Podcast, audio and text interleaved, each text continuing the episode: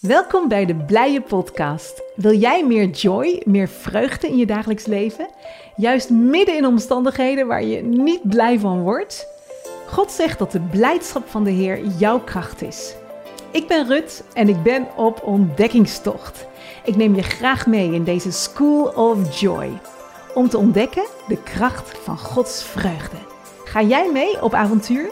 Hey lieve mensen, leuk dat je erbij bent bij de Blije Podcast voor het nieuwe jaar. En mijn vraag meteen is: wat zijn jouw goede voornemens voor dit jaar?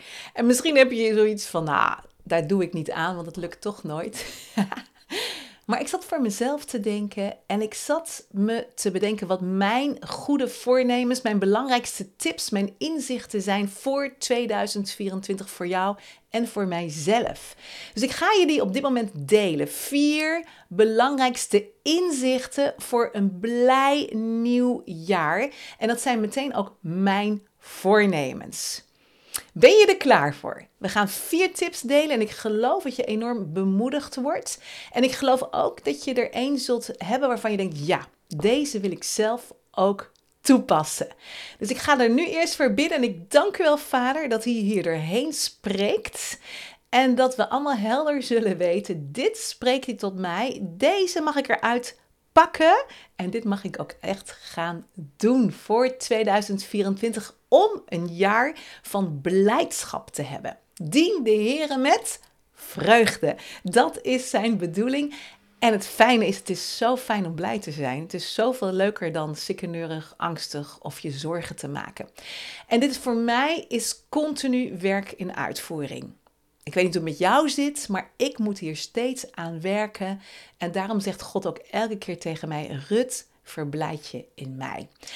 Dus de allereerste sleutel, het eerste inzicht voor een positief, blij 2024 is: verheug je in Hem altijd. Verblijd je steeds in Zijn goedheid. Dus dat is voornemen 1. Verblijd je steeds in Hem, verheug je steeds in Hem. En God zei een tijdje geleden tegen mij: Rut, je hoeft maar één ding te doen. Maar één ding. En voor mij, ik heb altijd honderd dingen op mijn to-do-lijstje. Ik vind alles belangrijk. Maar hij gaf mij heel helder prioriteit voor mijn leven. En hij zei: Je hoeft maar één ding. En dat ene ding is joy. Hij zei: Think joy, speak joy en act joyfully. Denk blij, spreek blij. En, en doe ook dingen op een manier waarop je vreugde beleeft. Dat je vreugde doorgeeft. Dus meteen mijn vraag aan jou: hoe is dat voor jou? Want ik denk niet dat God het alleen tegen mij zegt. Maar als ik het woord van God zie, dan zie ik dat er zoveel blijdschap in staat. En hoe is dat voor jou? Als je 2024 gaat bedenken: oké, ik ga blij denken, ik ga blij spreken en ik ga blij doen. Ha! Heel bijbels. Filippenzen 4, vers 4 zegt: Verblijd je altijd in de Here. Ik zeg het je opnieuw, zegt Paulus, ik zeg het opnieuw, verblijd je. Dus dat is een opdracht die hij de mensen meegaf. Verblijd je altijd. En ik vind het leuk dat het niet alleen in het Nieuwe Testament staat, in Filippenzen, maar ook in het Oude Testament. Want dit stukje verblijd je altijd in de Here staat exact hetzelfde in Psalm 32, vers 1. Er staat: Verblijd je in de Here en verheug je, rechtvaardige. Zing vrolijk alle oprechte van hart. Haha, daar word je al blij van als je dat leest. Verblijd je in de Heer en verheug je, rechtvaardige. Zing vrolijk alle oprechte van hart. Nou, ik heb heel lang niet het woord rechtvaardig begrepen. En ik zag me absoluut niet als een rechtvaardige. Maar inmiddels weet ik dat ik rechtvaardig ben door wat Jezus gedaan heeft. Dat Hij zijn eigen, God zijn eigen zoon gegeven heeft, zodat jij zijn rechtvaardigheid zou krijgen door de omwisseling aan het kruis. Dus jij bent, als je in Jezus gelooft, als je die, dat aangenomen hebt, dat enorme cadeau van de omwisseling aan het kruis, dan ben jij rechtvaardig. Dus ik herhaal hem nog een keer, Psalm 32, vers 1. Verblijd je in de Heer en verheug je rechtvaardige. Zing vrolijk alle oprechte van hart. En ik geloof je bent oprecht van hart als je God wil dienen, als je Jezus wil kennen in je leven. Dus zullen we dit eens met elkaar uitspreken? Zo van, ik verblijd mij in de Heer en ik verheug mij. Wil je dat met me zeggen? Ik verblijd me in de Heer en ik verheug me. Ik ben rechtvaardig in Jezus en ik zing vrolijk. En ik dank u, Heer, voor een jaar dat positief is, dat blij is, waarin ik me, me ga verheugen in u. Ik ga blij denken, ik ga blij spreken en ik ga blij doen, want ik dien de Heer met vreugde. En waarom kunnen we dat doen? Omdat het een soort trucje is? Oh nee, want dan hou je het niet vol. je kunt even lachen en even blij doen, maar de ondergrond daaronder is, het fundament is dat we weten dat God goed is en dat Hij voor je is. Hij is zo goed, hij is zo te prijzen. Hij heeft zijn eigen zoon gestuurd naar deze wereld om jou en mij vrij te kopen en ons zonen en dochters van hemzelf te maken. Koningen en priesters. Dus met koninklijke waardigheid kunnen wij ons verheugen in wat hij heeft gedaan en daarmee eren we hem ook. Dus we vertrouwen op Gods goedheid. En dat vind ik zo'n sleutel. Je vertrouwt op de goedheid van God en daarom kun je Hem prijzen. Daarom kun je hem, in je in Hem verblijden. Zelfs als je weet dat er veel dingen aankomen, moeilijkheden zijn, dan verblijd je je niet in de moeilijkheden. Je bent niet blij omdat alles zo moeilijk is, maar je verblijdt je in Hem omdat Hij groter is dan alles en omdat Hij genade heeft in alles. Dank u, Vader, dat u alleen maar goed bent. Ja. En ik moest, ik heb hem al geciteerd, maar ik moest denken aan Psalm 100. En er staat er: Dien de Heer met vreugde. Dien de Heer met blijdschap. Hij begint met juich voor de Heer, heel de aarde. Dien de Heer met blijdschap. Kom voor zijn aangezicht met vrolijk gezang. Dat is de manier waarop we naar God toe komen. Met vrolijk gezang, met blijdschap. Ga zijn poorten in met lofoffer. Zijn voorhoven met een lofzang. Belooft hem, prijst zijn naam. Want? Want de Heer is goed. Halleluja, u bent zo goed. Zijn goedheid is voor eeuwig en zijn trouw is van generatie op generatie. En dat houden we vast voor onszelf en onze gezinnen. Dank u wel dat u trouw bent, dat u goed bent. En ik loof u, omdat ik vertrouw op u. Ik vertrouw niet op deze wereld en wat er allemaal gebeurt, maar ik vertrouw op uw goedheid. U bent trouw van generatie op generatie, dus ook naar mijn kinderen. Wow. En misschien heb je geen kinderen. Maar dan weet je wel dat de trouw van God ook door jouw ouders naar jou toe komt. En dat ook al hebben je ouders God niet gediend. Maar dan weet je, u bent trouw tot in de generaties. En ook de mensen waarin ik weer een, mijn zegen, mijn blijdschap aan geef. God gaat daarin door met zijn trouw en zijn liefde. Wil je dat geloven? Dat God trouw is aan jou dit nieuwe jaar. Dat hij goede plannen voor je heeft. Dat hij alleen maar wil dat je omhoog gaat en niet naar beneden. Dat je het hoofd bent en niet de staart. Dat staat in Deuteronomium. Dat je alleen maar omhoog gaat en niet naar beneden. En misschien is dat wel goed om op dit moment even over jezelf uit te spreken. Heer, dank u wel. Ik ga alleen maar omhoog en niet naar beneden. Ik ben het hoofd en ik ben niet de staart. Ik ben een leider.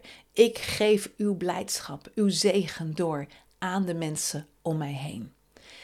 En de message translation van Psalm 100 zegt zo mooi in het Engels. On your feet now. Ga op je voeten staan. Applaud God. Geef God een applaus. Bring a gift of laughter. Sing yourselves into his presence. Breng een, een gift, een cadeau van gelach en zing jezelf in zijn aanwezigheid. En dan vers 3 zegt: Enter with the password thank you. Make yourselves at home talking praise. Thank him, worship him. En wat ik zo mooi vind, die eerste zin. Enter with the password thank you. Dus er is iets van een wachtwoord, een password, waarop we Gods aanwezigheid inkomen, binnenkomen. Om te zeggen, Heer, u bent groot en ik loof u, ik prijs u, ik kom in uw voorhoven binnen met gejubel en met lofprijs. En op die manier realiseer ik me opnieuw dat u zo goed bent. En je moet jezelf soms honderd keer vertellen dat God zo goed is. Dat moet ik, anders vergeet ik het weer. Maar door Hem te loven, geef je Hem de eer en je herinnert jezelf aan de goedheid voor God, van God. Dus de eerste sleutel voor een blij 2024 is: verheug je in Hem altijd, verblijd je steeds weer in Zijn goedheid, prijs Hem. En wat ik laatst weer las en wat ik best wel, wel heftig vind, maar ook weer gaaf, is dat Petrus zegt dat we ons ook moeten verblijden in tijden van vervolging.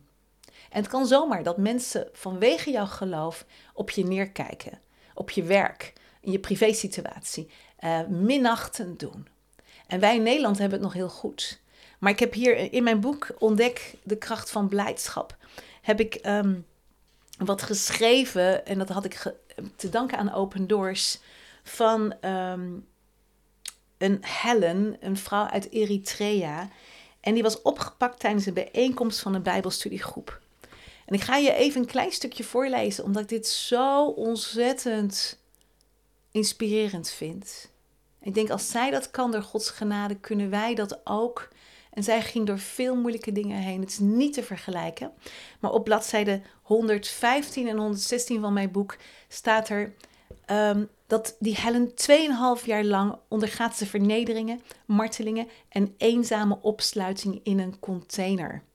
Kan je het voorstellen hoe het is om in een donkere container te zitten? Tijdens haar gevangenschap gaat Helen door met vertellen over Jezus Christus. Ze was daarvoor gevangen genomen, maar ze gaat juist door. Wat is dat een krachtige vrouw?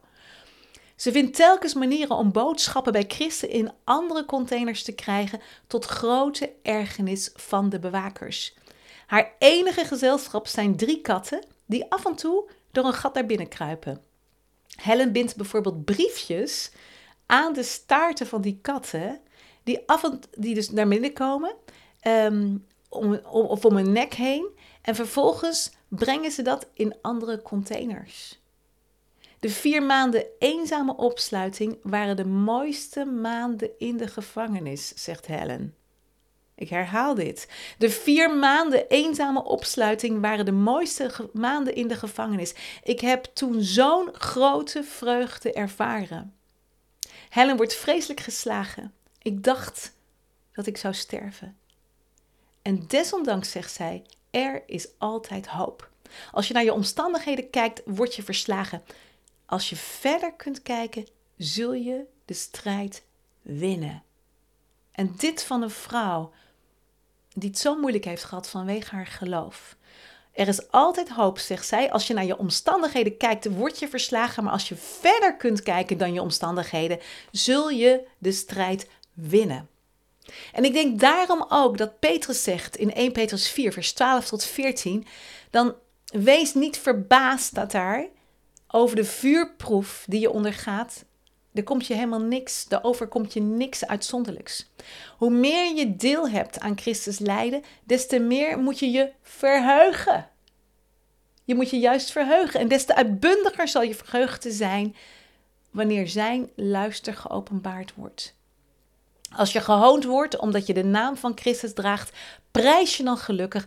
Want, zegt de HSV dan, ik heb eerst de MBV geciteerd, nu de HSV, want de geest van heerlijkheid en van God rust op je.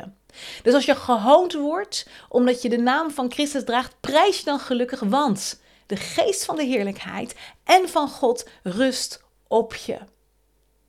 Er is dus een bijzondere genade van God voor mensen die vervolgd worden om hun geloof. De geest van heerlijkheid en van God rust op je. En ik heb Klaas Muurling gesproken voor een interview ehm, voor mijn boek. En hij zei: Ik ben geen theoloog. Maar als ik dit zo lees, dan denk ik: Dit is wel heel bijzonder. Dit zijn twee zegeningen: de geest van heerlijkheid en van God. De geest van heerlijkheid en van God rust op je wanneer je vervolgd wordt. Dus misschien dat jij en ik door dingetjes heen gaan die niet fijn zijn. Dat je familie niet begrijpt waarom je zo radicaal Jezus volgt. Dat je collega's er een beetje ja, gek over doen of zo. Maar dan staat daar, houd vol en ga juist God prijzen midden in alles. Ja. En dan zegt dus deze Helen, je moet je blik op God houden en niet op de omstandigheden. En dat is dan ook mijn sleutel 2. Sleutel 1 is dus verheug je continu in Hem. En sleutel 2 is kijk voortdurend naar God en niet naar de lastige dingen om je heen. En Hebreeën 12 zegt dat zo mooi. dus kijk voortdurend naar God. En dan staat er in de basisbijbel, er is dus een grote groep van mensen die ons door hun voorbeeld aanmoedigen. Laten we daarom alles uit ons leven wegdoen. Laten we alles wegdoen wat onze omgang met God in de weg staat. Dus alle zonde, alle troep, alles waarvan je weet van binnen, ah, dat zit niet helemaal lekker. Doe dat nu weg, zodat jij een blij 2024 kunt hebben. Want overal waar je de deur hebt opengezet voor de duisternis, kan hij binnenkomen. En God is nog altijd een genade God. Maar als je zelf de deur opent voor negatieve dingen, voor dingen van Satan, voor zonde, en dat is ook je zorgen maken en negatief denken, want God zegt: verblijd je in mij en maak je geen zorgen. Als je de deuren openzet, dan kan de duisternis binnenkomen. En dan halen we ons strijd op ons nek, die we helemaal niet nodig hebben, die we niet hoeven te hebben. Dus, Hebreeën 12. Laten we alles wegdoen wat ons zo makkelijk in de weg staat. En laten we alsof een hardloopwedstrijd lopen uh, laten we dat geduldig doen en daarin volharden, daarin doorzetten. En doen wat God van jou en mij vraagt. En dan staat er in vers 2: Daarmee moeten we alleen op Jezus letten, want Hij is onze leider. Hij wijst ons de weg en Hij gaat voor ons uit. Hij is ons voorbeeld in geloof. Dus let alleen op Jezus. En dan staat er in de Zine verstaat vertaling zo mooi. Hij heeft om de vreugde heb je weer blijdschap. Hij heeft om de vreugde die voor hem werd gelegd, het kruis verdragen en de schande veracht. En hij zit nu aan de rechterhand van de troon van God. Dus vanwege de vreugde kon Jezus dat lijden aan. En kunnen jij en ik ook doorzetten als we ons verheugen in Hem en continu weer kijken naar God. Ja. En we kunnen dat, denk ik, alleen maar omdat we ons zo beseffen dat Hij zo enorm van ons houdt. Zeg maar eens over jezelf: Hij houdt van mij. Hij houdt van mij. God houdt van mij. Dank u, Heer, dat u zoveel van mij houdt. En ik las er net in mijn eigen tijd met Gods weer eens het verhaal van de verloren zoon, Lucas 15. En opnieuw viel het me op dat vader op de uitkijk stond voor een zoon die zich heel disrespectvol had gedragen. Hij had gevraagd of hij zijn deel van de erfenis al kon hebben. Vader geeft dat ook nog. Hij jaagt dat bedrag daardoorheen en komt dan met hangende boutjes terug. En wat doet de vader? Geen woord van kritiek, maar open armen. En toen bedacht ik me vanochtend, en dat is een gelijkenis die Jezus vertelt om de goedheid van de Vader te tonen. Dat is een verhaal dat Jezus zelf vertelt om te zien, zo goed is de Vader. En die verloren zoon wordt weer helemaal in ere hersteld. Hij krijgt een prachtige ring om zijn vinger. Hij krijgt een, een, een prachtig feestkleding aan. En dan is die oudste zoon zo jaloers. Van hoe kan dat nou? Ik heb altijd zo goed u gediend. En ik heb niet eens uh, een bokje gekregen om met mijn vrienden feest te vieren. En dan zie je boosheid. En misschien herken je dat. Ik herken dat wel eens. Dat ik boos kan zijn of jaloers kan zijn. Als ik denk, hé, hey, dit vind ik niet recht. Maar dat doen we. Dat is een van die dingen die we radicaal opzij zetten. Boosheid, jaloezie zetten we opzij en we zegenen de ander. We zijn continu blij voor de ander. En dan zegt de vader uit dat verhaal. Dus dan zegt God de Vader: we moeten blij zijn en feest vieren, want Hij is teruggekomen. Dus wees ook blij. Wees blij wanneer andere mensen goede dingen overkomen. En misschien wacht jij al jaren op het huis van je dromen? Of heb jij heel nodig een auto nodig om die van jou gewoon eigenlijk stuk is. En je ziet dat anderen gezegend worden met het huis of met de auto of met andere dingen. Wat doe je dan? Ga je dan als de oude zoon, de oude, de oudste zoon jezelf opstellen? Of ga je zeggen, oh nee, ik ga feest vieren? Want als de jongste zoon gezegend wordt met die auto en met dat huis of met eh, ja, een nieuwe telefoon of wat je ook nodig hebt, als een ander daarmee gezegend wordt, dan heeft God dat ook voor mij. Want dat zegt de Vader in dat verhaal van uh, al het mijne is het jouwe. Alles wat van mij is, is het jouwe. En heel interessant is dat de vader de erfenis verdeelde onder de twee zonen. Onder de zoon staat er. Dus die oudste had ook al gekregen, maar bleef zich gedragen als een bedelaar, als een slaaf en als een wees. En hoe zijn jij en ik? Kijken we steeds naar God de Vader? Hè? Dit is punt 2 van het voornemen. Kijken we steeds naar God de Vader? Oh, u bent goed. U bent alleen maar goed. U staat steeds met uw armen wijd open om mij te verwelkomen. U houdt van mij. U heeft het goede voor mij. Of kijk je met ogen van: Oh Heer, ik doe het niet goed voor u, goed genoeg voor u. Ik moet harder werken voor u. En dan stel je op als die oudste zoon. En ik denk, dit is elke keer weer iets waar wij onszelf mogen fine-tunen. Dus spreek positief. Dank de Heer. Hè? We hebben het eerst gezegd van prijs de Heer. En het tweede is kijk steeds naar God die een goede vader is. En die je zo mag danken omdat hij goed is. En het goede plannen voor jou heeft. En dat doet Abraham ook in Romeinen 4. Er staat dat Abraham niet verzwakt werd in zijn geloof. Uh, vers 19. En hij lette er niet op, zegt de herziene vertaling. Hij lette er niet op dat zijn eigen lichaam al zo ja, oud was. En dat Sarah geen kinderen meer kon krijgen. Daar lette hij niet op. Hij heeft niet getwijfeld aan de belofte van God door ongeloof, maar hij werd gesterkt in het geloof terwijl hij God eer gaf. En dat vind ik mooi. Hij keek niet naar de omstandigheden. Ik geloof Abraham zag het wel en hij wist het wel, maar hij keek er niet naar. Dus dat is een leuke exercitie voor jou en mij. Je ziet het wel, je ziet de moeilijkheden wel, je negeert ze niet. Je, je je wil alleen daar geen aandacht aan besteden. Je kijkt er niet naar. Je ziet ze wel, maar je kijkt er niet naar. Maar wat je wel doet, je kijkt naar God, naar zijn goedheid, naar zijn trouw.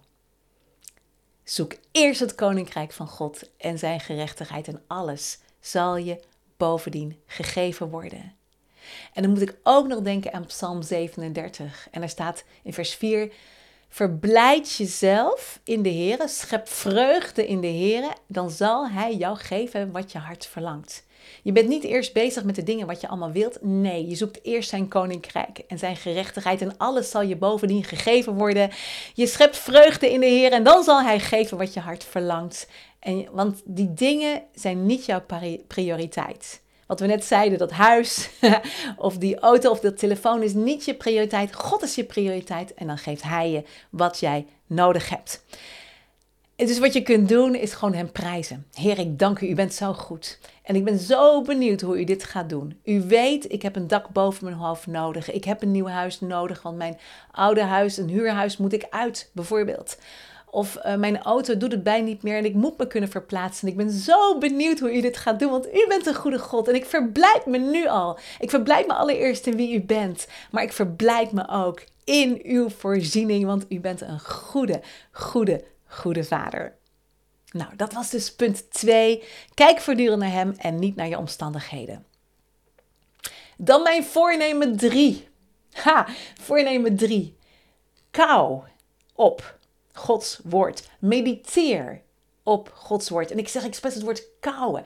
Dat je net als een kameel koud mediteert. Het overpijnst wat God heeft gezegd in zijn woord als belofte voor jou en voor mij. En dat woord komt van het Hebreeuwse woord haga. En dat komt bijvoorbeeld in Jozua 1 voor. Jozua 1 vers 8. Daar staat dit boek van de wet mag niet wijken uit je mond, maar je moet het dag en nacht overdenken. HSV zegt overdenken en BG zegt overpeinzen. Een Engelse vertaling zegt meditate. Dus mediteer daarop. Neem steeds zijn belofte weer in je mond, in je gedachten. Spreek ze uit zodat ze tot aanzijn worden geroepen in jezelf. Dat je weet dat dit Gods waarheid is. En dan staat er, dat vind ik zo gaaf. Ha, dit zijn woorden die God tot uh, spreekt. En dan staat er: Dan immers zul jij je wegen voorspoedig maken. En dan zul je verstandig handelen. Als je continu op Gods woord, dan zul jij je wegen voorspoedig maken. Je kunt dus zelf ervoor zorgen dat je wegen in God voorspoedig zijn en dat je verstandig handelt door steeds weer naar God te kijken en op dat woord te mediteren en te kouwen. En dan staat er, vers 9: Heb ik het je niet geboden? Wees sterk en moedig. Schrik niet en wees niet ontsteld, want de Heere uw God is met u overal waar je heen gaat. Yes. Psalm 1 staat het ook, hè? Als je vreugde vindt in de wet van de Heere, als je vreugde vindt in de Heere, dan, um, en zijn wet, zijn boek, zijn, dat was het Oude Testament, nu zijn Bijbel, zijn woorden, zijn beloften, continu, dag en nacht overdenkt, dan zul je zijn als een boom, geplant aan waterbeken, die zijn vrucht geeft op zijn tijd, waarvan het blad niet afvalt. Al wat hij doet, zal goed gelukken. Al wat je dan doet, zal goed gelukken. Hoe kan dat eigenlijk? Ik denk als we steeds met God bezig zijn en zijn belofte, dan wordt dat prioriteit. En dan doen we ook de dingen conform zijn woord en dan zal dat ook gelukken. Yes. En God zegt, je hebt niet jezelf uitgekozen, maar ik heb jou uitgekozen opdat je heen zou gaan en vrucht zou dragen. Dus God wil dat zijn woorden in jou tot leven komen en vrucht dragen. Yes. Nou, en dan punt 4. Punt 4. Het derde punt was dus kou mediteren op Gods woord. En dan de vierde is: heb de ander lief. Geef om de ander. Heb de ander hoog. Heb de ander, acht de ander hoger dan jezelf. Wow. En dan kan ik, kan ik in ieder geval niet aan mezelf. Maar wel als we elke keer bij God zitten en dan zeggen: Oké, als ik me zo vol vul met uw liefde en uw goedheid, dan stroomt dat over naar de anderen. Ik vind het mooi, want net had ik Johannes 15 geciteerd, vers 16. En daar staat er, hè, dat God zegt, ik, jij hebt niet jezelf uitgekozen, maar ik heb jou uitgekozen. Dat je vrucht draagt en je vrucht zal blijven. En dan staat er daarna vers 17, dit gebied ik, dat je elkaar lief hebt. Dat is een gebod van het nieuwe verbond. Ik gebied dat je elkaar lief hebt met de liefde die ik voor jou heb. Diezelfde liefde die ik voor jou en voor de anderen heb, heb de ander daarmee lief. Dus het kan alleen maar dat we in zijn aanwezigheid zitten en ons vullen met zijn liefde. En ik, ja, ik schiet hier super in tekort. Maar het is wel een heel erg mooie mooi iets om ons naar uit te strekken. Want elke keer weer, wanneer je de ander de prioriteit geeft, wanneer je de ander zegent, wanneer je in het hele kleine begint, de ander de grootste stuk taart geeft, de ander een gift geeft die eigenlijk jij wil hebben. Oeh, het doet bijna pijn, maar toch doe je het. En de ander zo positief bemoedigt met hele mooie woorden van God, dan word je zelf ook blij. En ik wil afsluiten met een prachtig vers met een hele mooie belofte over jezelf geven. 2 Korinthe 9 vanaf vers 6 staat: Bedenk dit, wie karig zaait, zal karig oogsten. Wie wilde karig oogsten dit nieuwe jaar? Ik denk niemand, hè? En dan staat er daarna: Wie overvloedig zaait, zal overvloedig oogsten overvloedig. Zeg maar eens, ik zaai overvloedig. Ik zaai overvloedig. En dan staat er daarna: laat ieder zoveel geven als hij zelf besloten heeft, zonder tegenzin of dwang, want God heeft lief wie blijmoedig geeft. Dus wanneer je geeft, zorg dat je er blij over bent. Zorg dat je je verheugt. Dat je denkt: Heer, ik geef het aan u. Door het aan de ander te geven, geef ik het allereerst aan u. En ik doe dit als een lofprijs, als een, een dankoffer. Ik prijs uw naam. Ik ga deze mensen zegenen en daarmee zegen ik u. En dan staat er in vers 8: God heeft de macht je te overstelpen. Dat is een mooi woord, hè? God heeft de macht je te overstelpen met al zijn gaven, zodat je altijd en in alle opzichten voldoende voor jezelf hebt en ook nog ruimschoots kunt bijdragen aan allerlei goed werk.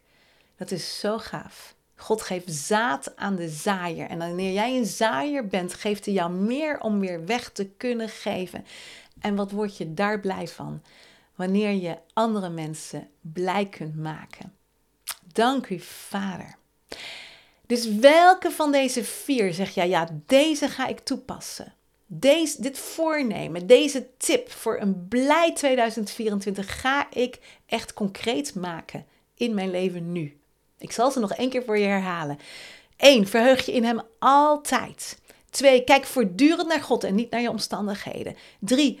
Kou op het woord. Mediteer op zijn belofte. En 4. Heb de ander lief. Kijk hoe jij een zegen kunt zijn. En van deze tips word je blij wanneer je ze gaat doen. En jij en ik zijn mensen die verschil maken in deze wereld in 2024. We dienen de Heer met blijdschap. Dus Vader, we danken u voor dit nieuwe jaar. Dit nieuwe jaar waarin u mooie nieuwe plannen voor ons heeft. Waarmee we, um, waarin we u kunnen dienen met blijdschap. En we danken u, Vader, we prijzen uw naam dat u zo goed voor ons bent. Dat uw goedheid tot in eeuwigheid is en uw trouw van generatie op generatie. Dank u wel. We kunnen u zo loven omdat we weten dat u goed bent en dat u ons in uw ontferming heeft aangenomen. We danken u wel, Heer God, en we willen continu onze ogen richten op uw liefde, op uw goedheid en een zegen zijn voor anderen. We prijzen uw geweldige naam. Amen. Heb een heel gezegend 2024. Dit was de Blije Podcast. Heeft het je geïnspireerd? Deel dan deze podcast van de School of Joy met anderen, bijvoorbeeld via WhatsApp. Heel fijn als je wilt helpen om de blije boodschap van Gods vreugde verder te verspreiden. En gaaf als je wilt reageren. Dat kan via Facebook of Instagram. En abonneer je op ons YouTube-kanaal. Speciaal voor jou vandaag. The joy of the Lord is your strength. Zijn blijdschap is jouw kracht.